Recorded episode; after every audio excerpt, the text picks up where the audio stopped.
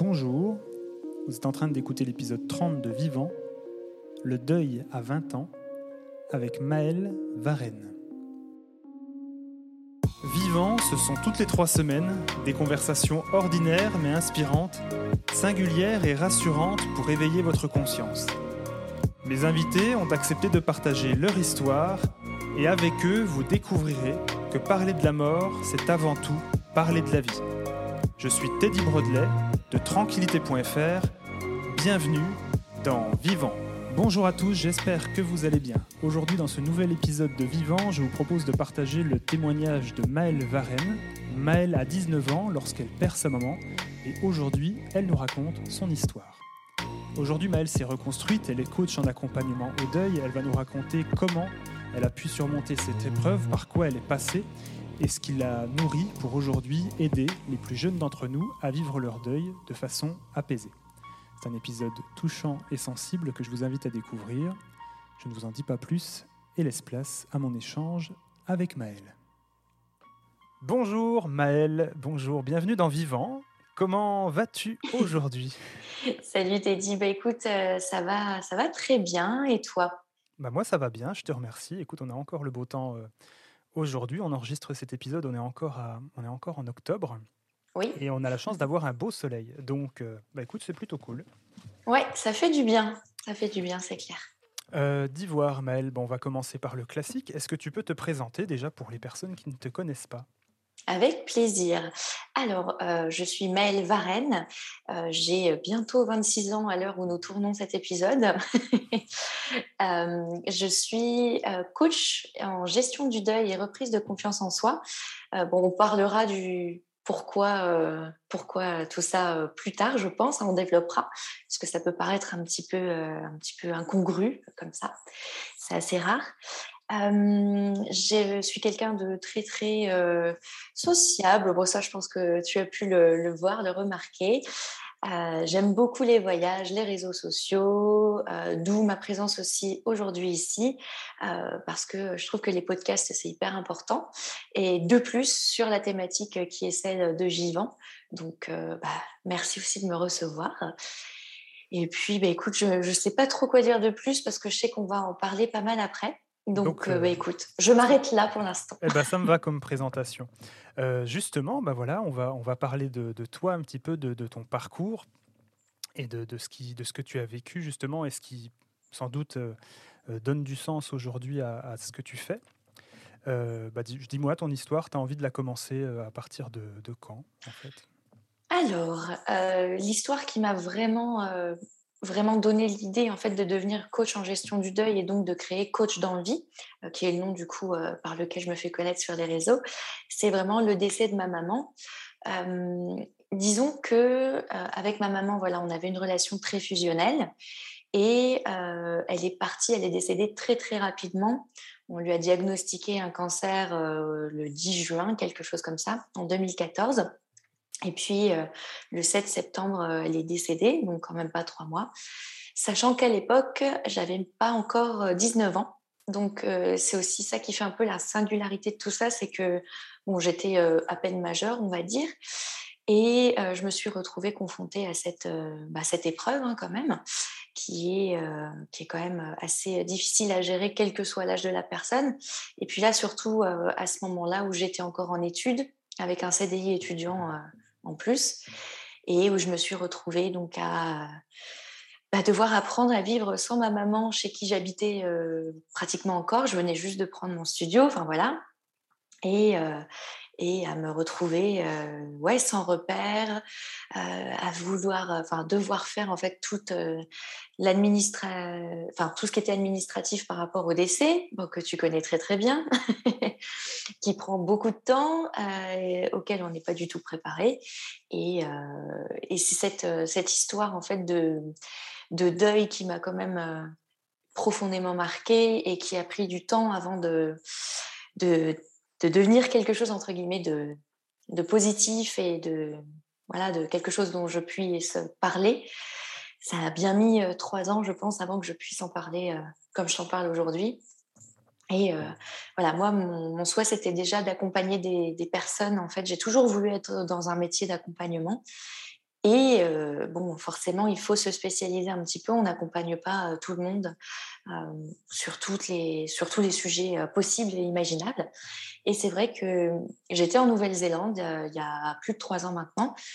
Et d'un seul coup, ça m'est venu, cette idée d'accompagner en fait les personnes faisant face à un deuil difficile, sachant que ça englobe aussi voilà, bah, la reprise de confiance en soi et pas mal d'autres choses. Et bah, le projet a germé, a germé. Et voilà, donc fin 2020, j'ai commencé, on va dire, officieusement. Et c'est le 14 avril 2021 que j'ai commencé officiellement donc, à, à, être coach professionnel en gestion du deuil. 14 avril, qui était la date de naissance de ma maman. Voilà, j'ai choisi en fonction de ça aussi.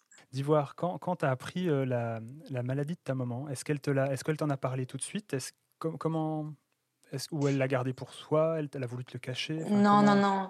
En fait, elle me l'a dit. Alors, je pense sincèrement qu'elle aurait préféré ne pas me le dire, mais comme, en fait, euh, si tu veux, c'est un jour où elle m'a appelée, elle était au travail, elle se sentait pas bien du tout. Elle avait limite fait un malaise. Donc, euh, j'ai été la chercher pour pas qu'elle reprenne la voiture. Je l'ai amenée, en fait, euh, bah, aux urgences, à l'hôpital. Et de là, ils l'ont gardée. Et on a dû apprendre quelques jours après, parce qu'elle est restée faire des examens, qu'elle avait justement quelque chose. Alors, pour tout te dire, ça a été un moment un peu compliqué parce que euh, voilà, moi j'étais pas forcément là tout le temps avec elle. Euh, déjà, je voulais pas non plus parce que c'était très difficile. Et quand elle a appris qu'elle avait un cancer, ils ne lui ont pas dit qu'elle avait un cancer, mais ils ont en fait euh, ouvert la porte, le médecin a ouvert la porte de sa chambre, et en quelques secondes, il, est resté quelques minutes, il lui a dit, vous avez une merde. Alors je suis désolée de l'expression, mais c'est vraiment ce que le médecin a dit. Oui, je vois à ta tête que toi aussi ça te choque. Oui, oui il y a encore des progrès à faire euh, du côté euh, des médecins. Et donc, euh, bon, c'est là qu'elle a compris qu'il y avait quelque chose quand même de, grave. Ils sont rentrés un peu dans les détails après. Mais du coup, elle a dû me le dire parce que bah, forcément, c'est moi qui l'ai amenée là-bas. Comme elle y reste, il devait bien y avoir une raison. Donc, elle m'a dit ce, qui, ce qui lui avait été annoncé. Et c'est là que bah, le monde s'est totalement écroulé pour moi. D'un côté, je voulais pas y croire, en fait. Et d'un côté, c'était le, coup de couteau, le coup de grâce, tu sais. Mmh. Donc, ouais, très, très compliqué. En plus de cette approche très bizarre du corps des médecins. Ouais. Au-delà de cette réaction du coup de déni et de, et de, choc, du coup, ta maman, donc, elle est restée là-bas pour, pour poursuivre un, traitement ou, ou, quelque chose comme ça ou... Alors en fait, si tu veux, les premiers jours, c'était vraiment pour voir ce qu'il y avait exactement parce que en fait, comme elle avait mal au dos, euh, ça peut être tout et n'importe quoi. Donc, euh, ils ont fait des examens, je pense, au début, euh, des choses, entre guillemets, lambda qu'on peut tous faire, je sais pas moi, des, des radios, des échographies pour voir s'il n'y avait pas quelque chose. Et à ce moment-là, je pense qu'ils ont vu qu'il y avait un truc, mais ils ne savaient pas encore quoi. Et c'est pour ça qu'elle est restée faire des scintigraphies, vraiment des choses plus, plus, voilà, plus liées à tout ce qui était ben voilà, oncologie, enfin, cancer, etc. Donc, elle est restée quelques, quelques jours au début mais je t'avoue que c'est encore, enfin, c'est un peu flou parce que cette période-là de, de mon existence, euh, j'ai des gros trous de mémoire en fait. Donc désolée hein, si j'arrive pas des fois à positionner un peu. Euh, c'est pas grave, on n'est pas là pour refaire. Euh. Ouais, ouais, ouais. Mais en gros, ouais, elle est restée quelques jours. et tu vois, je sais même pas. Je crois. Non, elle n'est pas rentrée du tout à la maison en fait. elle est restée quelques jours faire ces examens-là. Et en fait, ils l'ont transférée direct, je crois. ouais, 4-5 jours après, vraiment à l'hôpital euh, pour faire euh, bah, tout ce qui était euh, chimio, radiothérapie, etc. En fait, directement, sachant que quand ils ont découvert son cancer, c'était donc un cancer déjà au stade 4, donc déjà au stade terminal, mmh normalement des poumons, mais déjà métastasés. D'où le fait qu'au final, elle n'est elle pas sortie du tout de l'hôpital à ce moment-là et ils ont commencé les traitements assez agressifs. Ok. Est-ce qu'avec le recul, tu, tu penses que c'est une bonne chose d'avoir appris cette nouvelle-là tout de suite? Euh, Moi, oui, parce que je suis quelqu'un qui aime vraiment savoir ce qui se passe. J'aurais pas pu euh, continuer à vivre ma vie entre guillemets normale en sachant qu'elle était à l'hôpital et puis pas savoir ce qui se passe, qu'elle me cache des choses. Et c'est d'ailleurs quelque chose qui m'a un petit peu fait du mal par la suite parce qu'elle m'a pas forcément tout dit mmh et les médecins non plus. Donc, je pense qu'elle a dû leur dire, leur demander justement de me préserver, vu que j'ai 19 ans quand même, c'était pas. Voilà. Mmh. Et non, moi, je suis contente quand même de l'avoir su, même si c'était très difficile à gérer. Est-ce que tu parles pas de ton papa? Il y a une ah raison à ça, sans vouloir. Non, non, bah, il n'y a pas de souci. en fait, mes parents étaient séparés déjà depuis quelques années. je vivais avec ma maman. Je venais juste, juste de prendre un appart. Bah, en fait, au moment où on a su qu'elle avait un cancer. Donc, mon papa, lui, je le voyais pas très souvent, même s'il habitait juste à côté. C'est une relation un petit peu compliquée parce que au moment où il a retrouvé quelqu'un, bien que je sois fille unique, au final, il a un peu été, je pense, manipulé par cette personne et il me voyait très, très, très rarement et voilà, juste pour donner, tu sais, la pension alimentaire et puis c'était, c'était ça quoi. C'est, quelque chose de, de plus en plus fréquent. Euh, ce que j'ai remarqué. Mais euh, il n'a pas été euh, un soutien vraiment incroyable dans ce, dans ce processus. Quand j'ai appris que maman avait un cancer, j'étais toute seule. Ok, donc il n'a a pas, eu, il pas eu un rôle à jouer à ce moment-là pour toi? Non, non, non, non, non. Il n'a il a pas été trop là. Enfin, je veux dire, non, non, non, parce que clairement, au début, je ne sais même pas en fait, je ne sais même plus si c'est moi qui lui ai annoncé ou si c'est ma maman qui lui a dit euh, bah, qu'elle avait un cancer et que je pense qu'elle, elle, sentait que voilà, c'était déjà très très euh, avancé et qu'elle qu'elle serait plus là.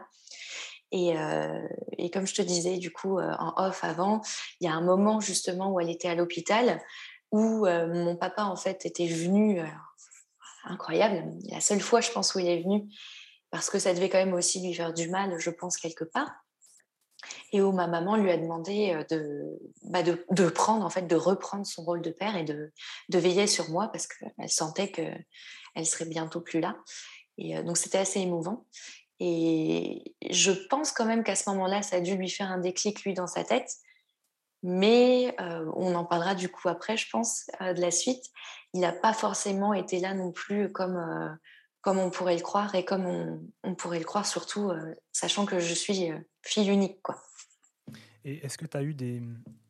Est-ce que tu penses, toi, euh, du fait de ton âge, du coup, avoir vécu des, des, difficultés, entre guillemets, ou, des, des ou, le, le, ressenti peut-être que tu avais était, était différent d'une personne qui bah voilà, qui, perd un parent, euh, entre guillemets, à un moment plus euh, attendu et plus normal de sa vie, hein, sans vouloir faire de classement dans les différents deuils, c'est absolument pas le but du jeu, mais euh, est-ce que tu penses, toi, qu'il y a des difficultés voilà, dans ton parcours par rapport à ça? Alors oui, clairement, c'est pas du tout un concours. C'est pas parce qu'on perd sa maman à 19 ans que c'est pire qu'à 40 ans. Mais c'est vrai que les enjeux sont pas du tout les mêmes, sachant que, bah, en plus, voilà, moi j'étais encore en études. Euh, forcément, ça a eu un, impact sur, euh, bah, sur ma vie étudiante et peut-être euh, sur ma vie professionnelle, du coup, ça a changé des petites choses. Et puis, c'est surtout, en fait, ce genre de réflexion qu'on se fait sur les choses qu'on ne vivra pas, en fait, avec, avec sa maman. Quelqu'un qui perd sa maman peut-être à 40 ans a déjà eu des enfants, s'est déjà marié, donc il a déjà vécu des, ces moments-là, ces beaux moments de la vie avec. Et moi, je me suis toujours dit, mais en fait, elle verra jamais ses, petits-enfants, par exemple. Ils n'auront pas leur mamie. Euh, euh, quand je me marierai, euh, je serai triste parce qu'elle ne sera pas là. Et, et pareil, je me suis dit, le jour où j'apprends que je suis enceinte, je vais être super contente et puis super triste en même temps parce que je sais pertinemment que ça, a été, ça aurait été la première personne à qui je l'aurais dit et qu'elle aurait été hyper présente. Donc, c'est en fait ces différentes étapes, je pense, de la vie euh, auxquelles on fait face euh, à, ce moment-là, qui sont différentes de, celles auxquelles on, fait face un peu plus tard. Mais c'est surtout dans la construction de moi-même, je pense qu'il me manque du coup un petit peu euh, bah, quelque chose, tu sais. On leur demande souvent leur avis, leur ressenti. Donc ça, du coup, je ne l'ai plus du tout. vu que je ne suis pas non plus proche de mon papa, j'ai plus de figure parentale. On est vraiment sur le moment de, de, l'annonce et de, de, ton ressenti au moment de l'annonce. Euh, comment tu as vécu la, suite du coup? Parce que ta maman effectivement est partie très rapidement, mmh. euh, en l'espace de très peu de temps. Comment tu as vécu tout ça? Alors, au départ, euh, ça a été bon, très compliqué. Le côté administratif, moi, m'a vraiment euh, beaucoup, beaucoup euh, touchée, je pense, parce qu'on se retrouve avec une multitude de choses à faire. Alors ça, qu'on ait 19 ans, 40 ans ou 50 ans, je pense qu'on n'est pas du tout habitué. Et on se retrouve devant le fait accompli, puisque là, on reçoit les actes de décès, etc., où on se rend compte que la personne n'est vraiment plus là. Donc ça, ça m'a vraiment, je pense, fait une sorte d'électrochoc sachant que mon papa m'a un peu aidé pour tout ça, mais bon, un petit peu quoi. Après, il a redisparu, je dirais, euh, par la suite. C'est tout. Hein. Et euh, surtout par la suite, j'ai eu beaucoup de mal à rester en fait dans, dans la ville où j'étais, qui était donc aussi la ville de ma maman, ma ville de naissance, là où on a tous nos souvenirs. Euh, parce que chaque fois que je prenais par exemple le tram pour aller à l'université, je passais devant l'hôpital où elle est décédée. Et du coup, tous les matins, tous les soirs, euh, je me retenais de pleurer dans le tramway. Euh, c'était pas une vie, c'était clairement euh, horrible. Donc euh, j'ai j'ai essayé de trouver une solution pour partir sans non plus tout laisser en, plan. donc c'est vrai qu'à la fin de mes études, j'ai eu des stages, des trucs comme ça à l'étranger qui ont fait que déjà, bon, j'ai pu m'éloigner un petit peu, ça m'a fait beaucoup de bien. Et puis j'ai décidé de partir faire mon master ailleurs à Dijon, voilà. et oui, et, et, au moins voilà, ça m'a vraiment fait penser à autre chose. Et j'ai pu, alors pas forcément me reconstruire, mais surtout trouver des nouvelles bases parce que j'avais plus tous ces lieux, j'avais plus toutes ces personnes en lien avec ma maman. Et ça a vraiment beaucoup contribué à mon travail de deuil, voilà, de, de, vraiment avoir d'autres choses à voir, à faire. Et par la suite, j'ai encore été plus loin puisque, bon, comme je l'ai dit au début, moi j'adore voyager et j'ai pris la décision en fait de partir pour euh, un peu plus d'un an en Nouvelle-Zélande. Donc c'était en 2019, donc quand même quelques années après, 2018-2019, hein, oui. Mais voilà, c'était le moment, j'en ressentais le besoin, j'étais entre guillemets en, plus en paix avec moi-même et, ce deuil en fait. Et euh, la Nouvelle-Zélande, ça m'a beaucoup plu parce qu'il y a justement euh, une vision du deuil, une vision de la mort et une vision de la vie d'ailleurs qui est très différente. Alors je ne sais pas si tu connais un petit peu, mais c'est tout ce qui est voilà dans les îles, etc. C'est bah, beaucoup plus beau, je trouve. Dis-nous en plus euh, là-dessus. Euh, alors, euh, une des premières choses, moi, qui m'a beaucoup touchée, c'est déjà bon, leur relation interpersonnelle, leur relation aussi à la, à la terre-mère, on va dire, voilà. Euh, et, aux gens tout simplement. Les, les, familles sont beaucoup plus soudées et quand il y a un décès, si tu veux, c'est euh, des cérémonies qui sont très très émouvantes. C'est très loin de ce qu'on a nous, euh, en tout cas, on va dire dans le côté européen où bon, on, enterre la personne. Bon, parfois on va boire un coup après, mais enfin, moi je trouve que c'est très très surfait. Et d'ailleurs, c'est très bien parce qu'en ce moment, on a l'émergence des, nouveaux types de, cérémonies qui ressemble plus euh, aux défunts et aux proches. Mais là-bas, c'est très. Euh, ouais, il y a des chants traditionnels. C'est vraiment centré sur la personne et pas sur la tristesse. Vraiment sur ce qu'elle aimait, euh, sur beaucoup de choses comme ça. Et il y a beaucoup de légendes aussi par rapport à la mort, au deuil. par exemple, je sais que en Nouvelle-Zélande, tout au nord de la Nouvelle-Zélande, la pointe en fait du, pays, euh, c'est là où tu as euh, deux, euh, deux, océans, je crois, qui se, qui, se, qui se rencontrent en fait. Et il paraîtrait dans les légendes maoris que c'est aussi sur, ce, sur ce cap qui s'appelle Cape Reinga que les esprits en fait des personnes qui décèdent vont et font en fait leur, leur grand voyage. Donc c'est hyper émouvant. Et du coup, c'est le premier truc que j'ai fait quand j'y suis allée. J'ai ressenti le besoin de, de, voir ça de mes propres yeux. Et euh, ouais, c'était magique. Et du coup, pourquoi t'es revenue? Ah, alors ça, c'est très simple. Ça tient en quelques lettres. Le Covid. Ah. Ouais, en fait, euh, si tu veux, euh, on devait avec mon compagnon continuer, même en Asie, et vraiment euh, voir plein d'autres choses. Sauf que après la Nouvelle-Zélande, on a été quelques semaines en Australie, c'était très très bien, et on a commencé à connaître ce petit virus, voilà, on savait pas trop, et, et, de fil en aiguille, en fait, on a reçu beaucoup de beaucoup de messages, même de, bah, du gouvernement français, comme quoi il fallait qu'on rentre parce que sinon on serait pas sûr de pouvoir rentrer plus tard. Et du coup, euh, je t'avoue que financièrement, encore heureux qu'on est rentré parce que sinon on aurait été coincé pendant plusieurs mois là-bas. Donc malheureusement on a dû rentrer, mais c'est vrai que ça me, ça me titille encore un petit peu cette envie de repartir. Bon, en ce moment hein, c'est pas possible, mais euh, je me sentais très très bien là-bas avec euh, beaucoup de bienveillance en fait euh, de la part des Néo-Zélandais. Et bizarrement, j'avais pas justement de, de pensée, on va dire, tu sais, trop négative par rapport à mon deuil, parce qu'on a quand même des, des moments où, où, ça va moins bien. Mais là-bas, pas trop, tu vois. C'était comme si j'avais enfin trouvé ma place et comme si j'avais trouvé l'endroit qu'il me fallait pour, pour être apaisée et sereine. Avec le recul, Mel, est-ce qu'il y a des choses, ou je sais pas, ça peut être tout, mais des choses qui auraient pu mmh vraiment t'aider, en fait, de, de faciliter certains moments, certaines choses comme ça? Alors, dès le début, moi, ce qui m'aurait aidé, c'est surtout déjà d'être entourée. c'est peut-être bateau, mais moi, j'ai été donc, bah, j'ai pas de frères et sœurs. Mon père n'était pas vraiment très présent. mes amis, au début, oui, mais c'est comme tout, tu sais, au final, quelques semaines et puis après, ils reprennent leur vie à eux. Donc, l'accompagnement, moi, c'est quelque chose qui m'a beaucoup manqué. Même si j'ai été voir un psychologue, c'est pas du tout pareil. C'est pas c'est moi ce qu'il me fallait, ce qu'il m'aurait fallu, c'est vraiment quelqu'un euh, sur qui je puisse compter, tu sais, euh, pouvoir envoyer des messages ou qui soit même là physiquement. Euh. C'était très très dur.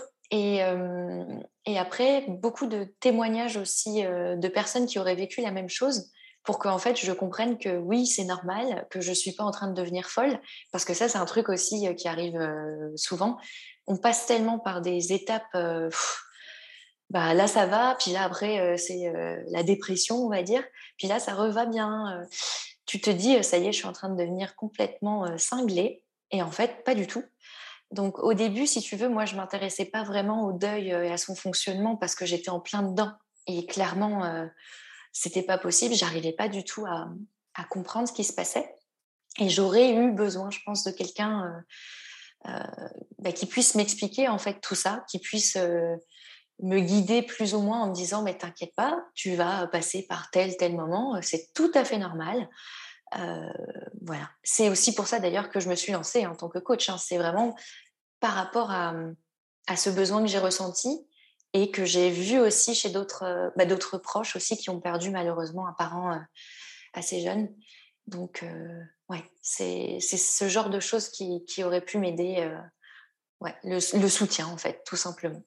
Ok. Est-ce que ça a changé quelque chose dans, ta vie ou dans, ta manière de voir la vie oh, bah Oui, oui, oui. Euh, comme je le dis toujours, j'ai l'impression d'avoir pris 20 ans dans la tête. Euh, bon, déjà, je suis fille unique, donc on dit généralement qu'on est un peu plus mature, entre guillemets, parce que bah, on se construit un peu plus euh, seul. Mais alors là, clairement, oui, ça m'a fait grandir d'un seul coup parce que voilà, on gère des choses qu'on n'est pas normalement amené à gérer à cet âge-là, on parle de choses dont on n'est pas normalement amené à parler à cet âge-là. Bah, rien que l'organisation, hein, des, euh, le choix du cercueil, enfin voilà, c'est des choses euh, que normalement à 19 ans, euh, enfin, tu réfléchis pas et tu, tu penses même pas à ce genre de choses. Donc oui, non, ça m'a fait beaucoup grandir et aussi sur le fait que bah, forcément j'ai dû me, me, débrouiller toute seule par la suite pour continuer mes études, pour bah, avoir euh, un revenu qui me permette de, survivre, hein, malheureusement, hein, c'est un peu le, mot. Et je, suis quelqu'un qui était déjà quand même assez, avec un caractère assez fort, etc. Mais là, je pense que j'ai découvert des ressources en moi inimaginables. tu sais, c'est un petit peu le truc où on se dit, avant que ça nous arrive, oh là là, mais moi, je n'y arriverai jamais euh, j'ai pas la force en fait pour ça. Ben, en fait, si, si, si, on l'a. C'est simplement qu'on est poussé dans nos retranchements à ce moment-là et on trouve en fait ces, fameuses ressources euh, bien cachées, mais on les trouve.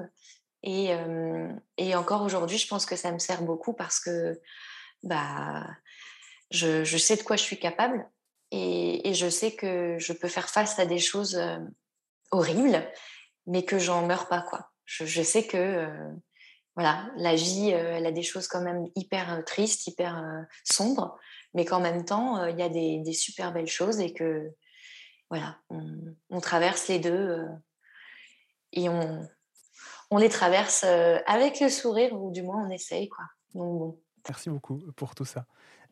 Comme tu le sais, j'aime bien partager des, des, ressources ou des livres ou des documentaires ou des films, enfin ce que tu veux. Mmh Est-ce que tu aurais toi des choses que tu souhaiterais partager? Alors des choses soit qui t'ont aidé, même si tu as répondu partiellement à cette question en disant que bah, sur le moment, tu n'avais pas voilà, la force de se concentrer, de, mmh de te, pardon, de, de te concentrer là-dessus et de chercher ce, ce genre de, de choses. Mais c'est peut-être des choses que toi tu recommandes à des gens, bah voilà, à tes coachés par exemple, ou des trucs sympas sur le sujet? Alors moi, ce qui m'avait beaucoup aidé quand j'étais en Nouvelle-Zélande, je suis tombée dessus entre guillemets par hasard, mais là vraiment, je pense que c'était pas un hasard, c'était juste fait pour moi.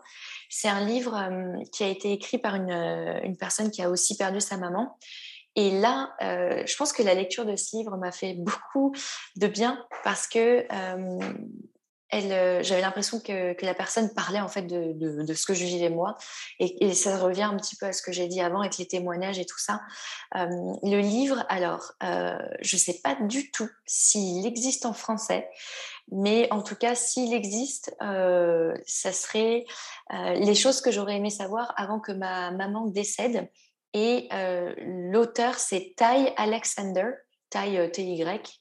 Au pire, voilà, je je te filerai le lien pour que tu puisses le mettre euh, en description, etc. Et euh, c'est vraiment, enfin, je l'ai lu clairement en même pas une heure parce que il était, mais euh, ça m'a bouleversée, ça m'a émue, j'en ai pleuré. C'était vraiment comme si c'était le livre que j'aurais moi aimé écrire. Et du coup, je me suis dit, ouais, je, je, suis normale en fait de ressentir tout ça. Je suis pas toute seule. Et il y a des petits exercices dedans, enfin des petites, des petites pistes en fait de réflexion euh, qui sont hyper sympas. Donc euh, pour quelqu'un qui a perdu un proche, que ce soit euh, sa maman ou autre, ça peut beaucoup aider. Et puis après, sinon, j'ai écumé YouTube et ses vidéos. Je pense que c'est un réflexe qu'on a tous quand on a une problématique, on tape, tu sais, bah, je sais pas, décès, maman, blablabla. Tuto. les tutos. Exactement. Alors, j'ai pas tapé tuto parce que Bon, tuto pour ça, euh, voilà. Il n'y a, pas, Mais, a, pas, a pas le tuto pour ça. Eh bien, écoute, euh, c'est une bonne idée, c'est un bon créneau. Mais en tout cas, voilà, j'ai trouvé, euh, j'ai trouvé des, vidéos, en fait, bah, témoignages et aussi, surtout, des choses qui expliquent, en fait, le deuil. parce que, bon, maintenant, depuis quand même quelques années, je me suis intéressée au fonctionnement vraiment du deuil, tout ce qui va être physiologique, le cerveau, enfin, vraiment. Et ça aide beaucoup, en tout cas, moi, ça m'a aidé de comprendre ce qui se passait, quels étaient les enjeux euh, à ce moment-là dans mon, bah, dans mon corps, tout simplement. Parce que quand tu comprends ce qui se passe, généralement, tu l'acceptes plus facilement. Donc, euh, si vous êtes un peu comme moi et que vous aimez comprendre les choses, n'hésitez vraiment pas à, aller sur YouTube ou n'importe, hein, même sur Google, vous trouverez des vidéos. Euh, et c'est vrai que moi, ce que j'avais beaucoup aimé, c'était les, vidéos un petit peu, tu sais, où ils mettent, ça, fait un peu pour les enfants, mais ils mettent un peu des petits schémas, des petits trucs comme ça, pour voir un peu vraiment euh, niveau chimique, en fait, aussi ce qui se passe dans le cerveau. parce qu'on ne se rend pas compte, mais à l'intérieur, il se passe beaucoup de changements. Et quand on les connaît, on les appréhende beaucoup mieux. Et je pense aussi que ça m'a beaucoup aidé dans mon travail de deuil de savoir ce qui se passait. Merci beaucoup, Maëlle. Alors, petite astuce pour vous qui écoutez. Comme dans chaque épisode, euh, euh, on, donne euh, pas mal de ressources quand même en, livres. et donc la petite astuce du jour, c'est que j'ai bien conscience qu'à force de donner des ressources en termes de livres, bah, au bout d'un moment, ça va vous faire quand même cher en budget. Surtout si vous êtes comme moi et que vous adorez, vous adorez lire. Alors l'astuce livre gratuit pour tous, ça vous permet au moins de lire le livre gratuitement et après, s'il vous plaît, bah, pourquoi pas de l'avoir en, physique, comme ça, bah, voilà, vous pouvez faire les petites économies. Alors, l'astuce du jour, c'est pas compliqué. Vous tapez Google Book sur un navigateur. En fait, vous tapez le, titre du livre dans la barre de recherche euh, une fois que vous êtes sur Google Book. Et là, vous accédez quasiment à tous les PDF, euh, enfin tous les livres en format e-book totalement gratuitement. Et si, euh, et si ça vous plaît, bah derrière, vous pouvez l'acheter en format papier dans votre librairie préférée en France, s'il vous plaît, et pas sur Amazon. Ah, oui, du coup, c'est vrai que, bon, comme moi, là, le livre dont je parlais était anglais, je t'avoue mm. que euh, c'est sur Amazon, le lien que j'ai.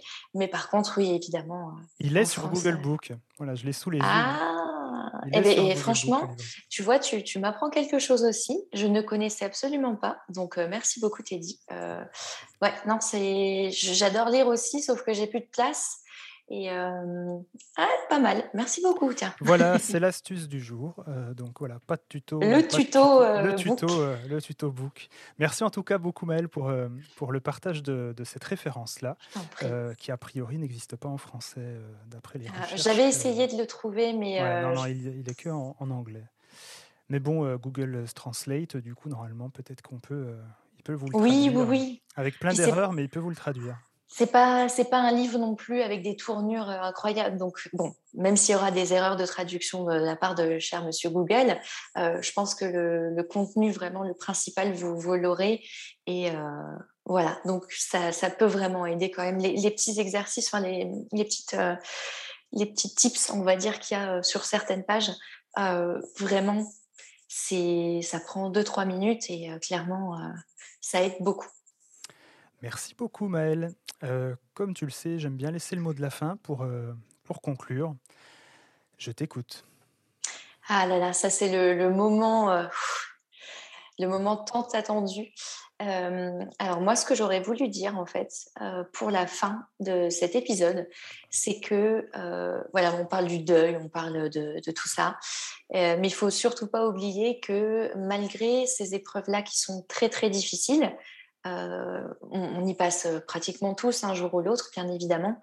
Il ne faut pas oublier que bah, la, vie continue. C'est hyper dur hein, euh, à entendre sur le coup, mais le titre du podcast étant vivant, je pense qu'il faut aussi vraiment appuyer là-dessus. C'est quelque chose d'important de savoir que oui, on traverse des choses difficiles, mais oui, on, arrive entre guillemets à, à passer à autre chose, entre guillemets, sans jamais oublier euh, nos défunts. Et euh, ça, c'est un petit peu la chose qu'on a tendance à oublier justement quand on est euh, en plein deuil. On a tendance à penser que ça ne se terminera jamais, qu'on y arrive.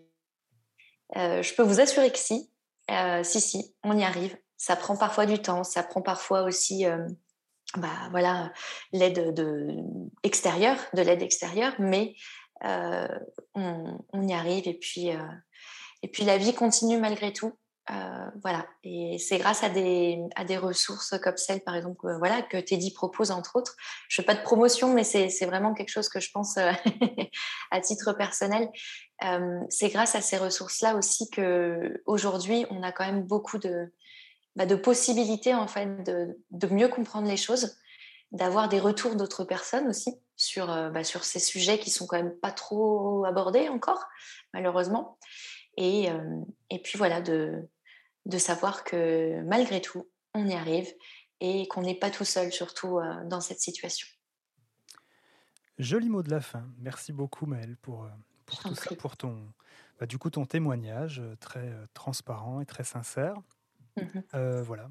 Donc, ben, si vous voulez suivre notre amie Maëlle, bah, vous pouvez la retrouver sur son compte Instagram principalement, coach d'envie, si je ne me trompe pas. Exact. Euh, et, voilà. Merci beaucoup en tout cas, Maëlle. Je te souhaite une très très très belle journée. Et puis, ben, prends soin de toi. Merci à toi. Voilà, c'est fini pour aujourd'hui. J'espère que cet épisode vous a plu. Comme d'habitude, je vous invite à laisser un avis 5 étoiles sur Apple Podcast et sur Spotify avec un petit mot gentil. Ça aide toujours vivant à se faire connaître et aider de plus en plus de monde. Je vous remercie aussi pour être de plus en plus nombreux, pour votre fidélité. Euh, et puis, je vous invite également à partager, à commenter les épisodes, que ce soit sur Facebook et sur Instagram, at Vivant Podcast. Vous pouvez également échanger avec moi très facilement sur les réseaux sociaux, m'envoyer des petits messages. Je réponds tout le temps. En témoignent ceux à qui je ne réponds pas. Bref, sur ces mots, je vous souhaite une très belle fin de journée, à très vite et surtout, prenez soin de vous.